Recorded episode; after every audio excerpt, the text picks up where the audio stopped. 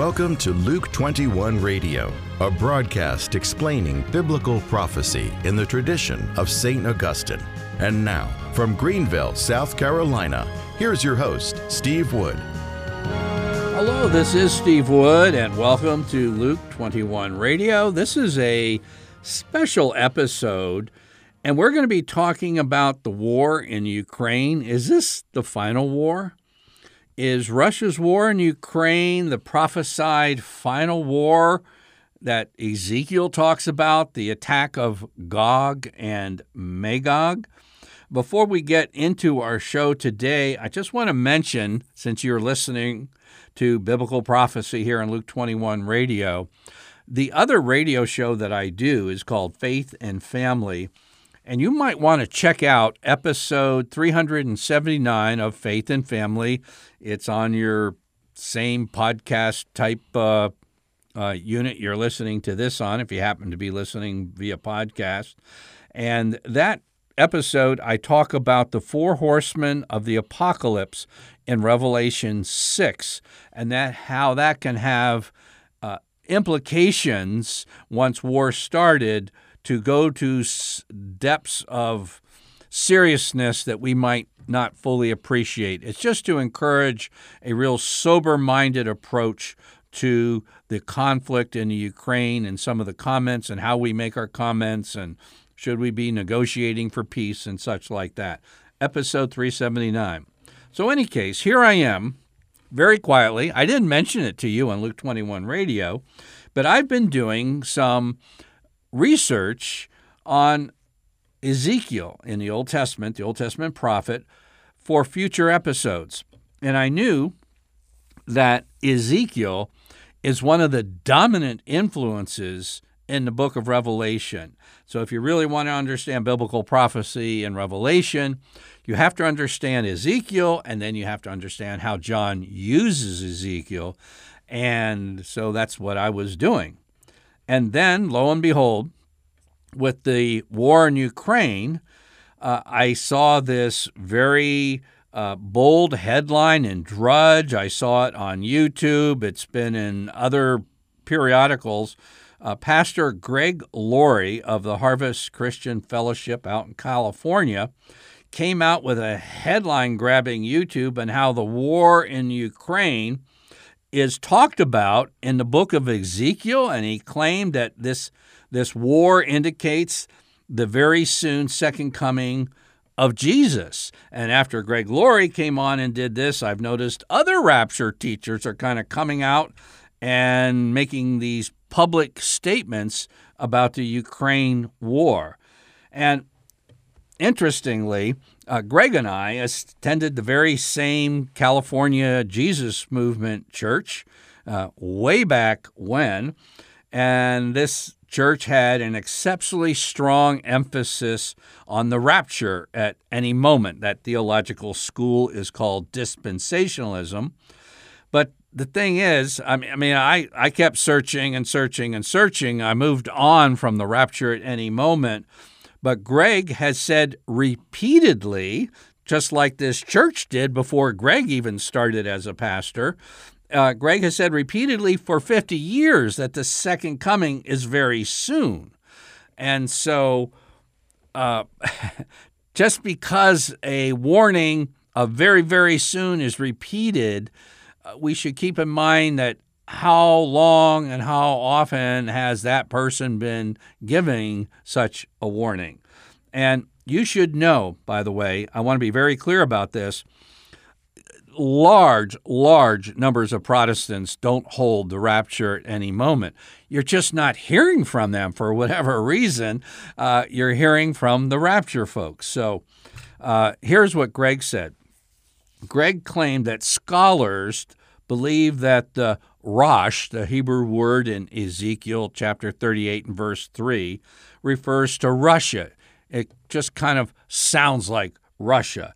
And kind of based on the sound, um, they're saying that Russia, and it also talks about the nations coming from the far north. And if you look north of Israel, yeah, Russia's up there. There's a lot of other countries up there throughout history, by the way. And uh, it's not true that the best of biblical scholars believe this is Russia. There are serious scholars at a seminary called Dallas Theological Seminary, the home of Hal Lindsey, the author of Late Great Planet Earth, and kind of a dispensational think tank. But generally, these are quotes about the view that Ezekiel 38:3 refers to Russia from very reputable biblical scholars and these are primarily Protestant scholars, since Greg is a Protestant. These three words, uh, actually four words, uh, the idea that Russia is misguided, laughable, silly speculation. Just because it sounds like Russia doesn't mean it means Russia. And in fact, Dr. G.K. Beale, who is in my book, the most outstanding English speaking scholar on the book of Revelation, believes, along with other scholars, that this word Rosh is not even a noun. It's an adverb meaning chief, chief prince, and not prince of Russia, but just chief prince, an adverb, not a noun. So they don't even have the Greek, or excuse me, the Hebrew grammar uh, property. Now, thinking that Russia in Ezekiel 38 and 39 is Gog and Magog, identified as the chief enemy of God and God's people, that is a great way to encourage good folks who be- believe in the rapture at any moment to inadvertently support a conflict in Ukraine that could lead to a nuclear war. And You don't want to base your foreign policy and your war policy on faulty eschatology. It's a huge mistake. Now, here's the most curious thing about Greg, and I'm not picking on Greg, but he's the one that came out, at least that I saw first, in making this bold declaration. It was one of the lead headlines on Drudge and other outlets a few days ago. Is that Greg, to make his point, used Ezekiel 38 and not Revelation 20. You see, Revelation 20 also talks about Gog and Magog. And remember, the book of Revelation is highly influenced by Ezekiel. Revelation 20, talking about Gog and Magog, is talking about Ezekiel. And yet, Greg and the other Rapture at Any Moment folks use Ezekiel 38 and ignore Revelation 20, leaving it in silence. While at the same time, they're holding seminars and podcasts and writing books and TV shows on the book of Revelation, book of Revelation, book of Revelation. And now, when it comes to what's being talked about, about Gog and Magog and what's this Rosh in Ezekiel 38 3, silence. Okay. Let me read to you Revelation 20, just a few verses. And when the thousand years were ended, Satan will be loosed from his prison and will come out to deceive the nations that are at the four corners of the earth, that is, Gog and Magog, to gather them for battle. Their number is like the sand of the sea.